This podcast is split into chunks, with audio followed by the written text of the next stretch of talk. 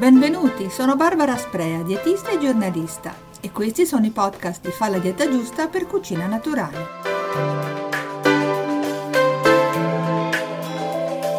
Se gli occhi sono lo specchio dell'anima, possiamo dire che la pelle è anche uno specchio di come viviamo. In effetti la salute e la bellezza della pelle dipendono molto dalle abitudini di vita. Chi segue un'alimentazione equilibrata, beve a sufficienza e non fuma, certamente avrà una pelle più bella, un colorito migliore e anche meno rughe. Durante la bella stagione però interviene un fatto nuovo. La nostra pelle finalmente viene esposta di più all'aria e al sole, diventando così vulnerabile a questi agenti esterni. Per fortuna anche ciò che mangiamo aiuta a proteggere l'integrità dell'epidermide, fornendole tutte le sostanze di cui ha bisogno. Insomma, oggi parliamo del rapporto che c'è tra alimentazione e pelle e dei cibi più giusti da mettere in tavola, già da subito, per proteggerla al meglio. Di buccia ne abbiamo una sola, non trascuriamola.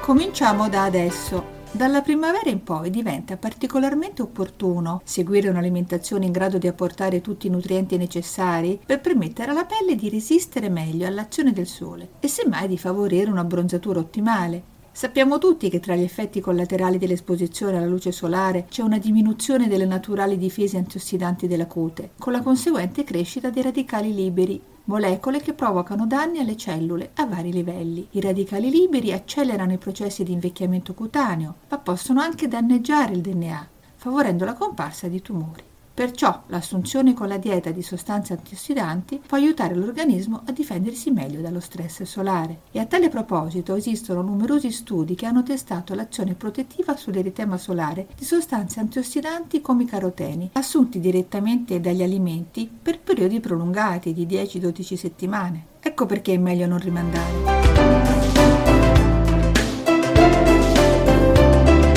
Le vitamine che nutrono la pelle. In linea generale si può affermare che la nutrizione svolge un ruolo fondamentale in ogni fase della formazione della pelle, a partire dai suoi strati più profondi, ossia il derma, nel quale la vitamina C è indispensabile per la formazione del collagine, tessuto ben noto a chi si occupa di bellezza. Questa vitamina ha il compito di trasformare l'aminoacido prolina in idrossiprolina e se manca il collagene non si forma. Altrettanto importante è la vitamina A, che aiuta a controllare il tasso di cheratina nella pelle e favorisce la sintesi dei mucopolisaccaridi presenti a livello di cute e sottocute. Da queste molecole del tessuto connettivo dipendono l'elasticità e l'idratazione della pelle, nonché il ritardo nella formazione delle rughe. Infatti una carenza di questa vitamina fa diventare la pelle secca e ruvida. Insomma, non c'è da stupirsi che i precursori vegetali della vitamina A, ossia il beta-carotene e i carotenoidi in genere, sono forse le sostanze antiossidanti più conosciute in tema di pelle e sole. L'azione del sole, tuttavia, se da una parte è un fattore che aumenta l'invecchiamento dell'epidermide, è anche benefica perché permette all'organismo di produrre la quantità necessaria di vitamina D, indispensabile per il fissaggio del calcio nelle ossa e anche del buon mantenimento delle difese immunitarie. Nei mesi freddi si consiglia un'esposizione solare alimentare di almeno 15 minuti al giorno per permettere all'organismo di produrre la quantità necessaria di vitamina D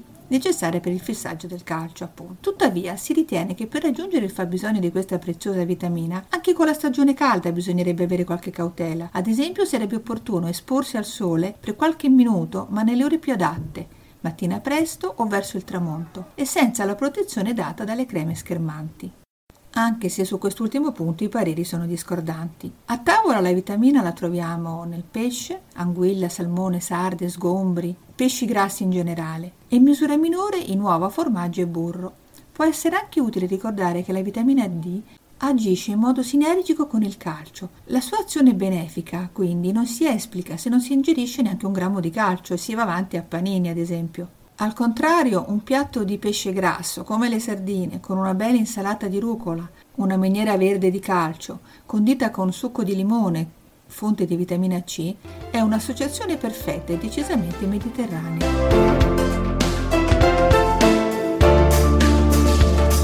I minerali che la proteggono. Oltre alle vitamine, anche l'azione protettrice e riparatrice della pelle esercitata dagli oligominerali, in particolare zinco, zolfo e selenio, è accertata.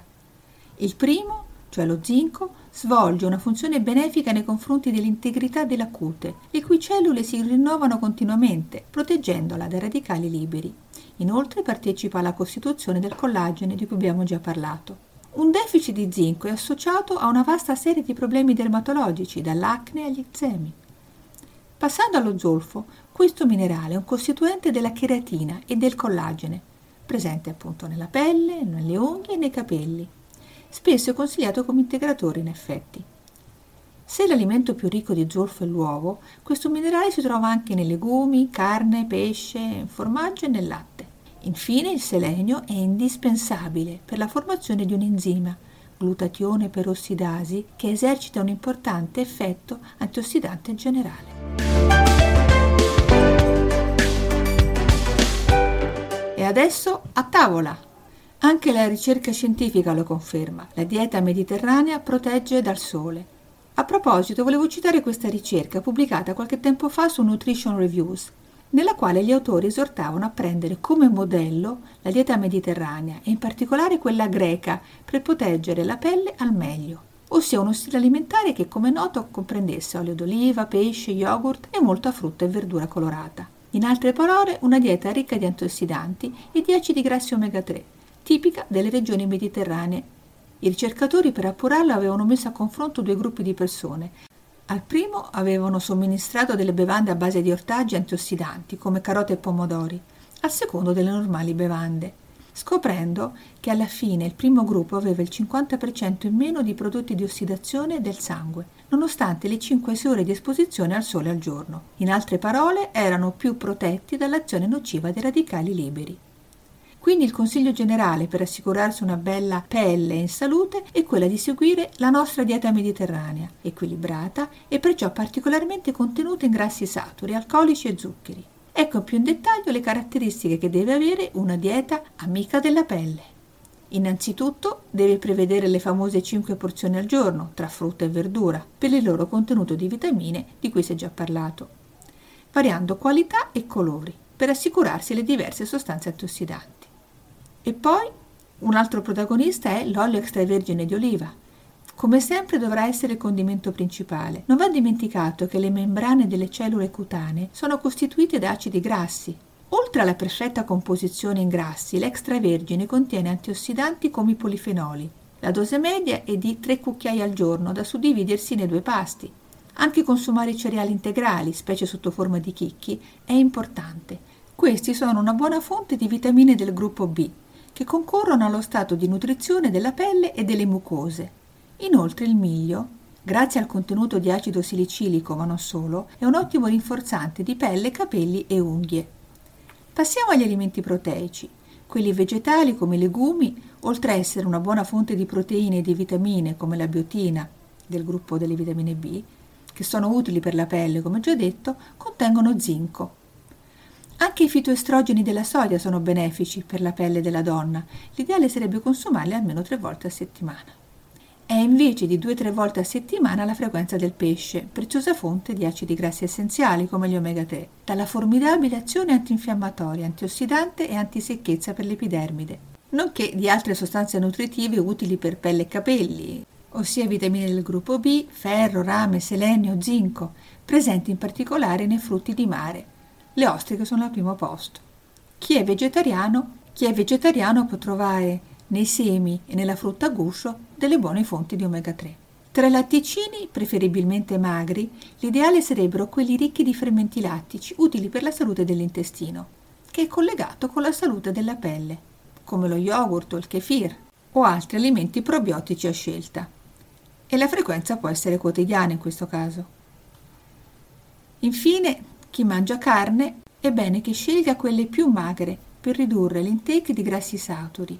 In questi alimenti è apprezzabile il contenuto di proteine di buona qualità, di ferro e di vitamine del gruppo B, specie la B12 che è assente nei vegetali.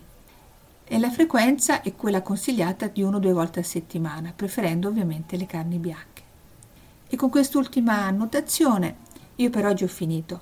Vi ringrazio per avermi ascoltata, spero che il podcast vi sia piaciuto e vi do appuntamento alla prossima settimana per i podcast di Fai la dieta giusta per cucina naturale.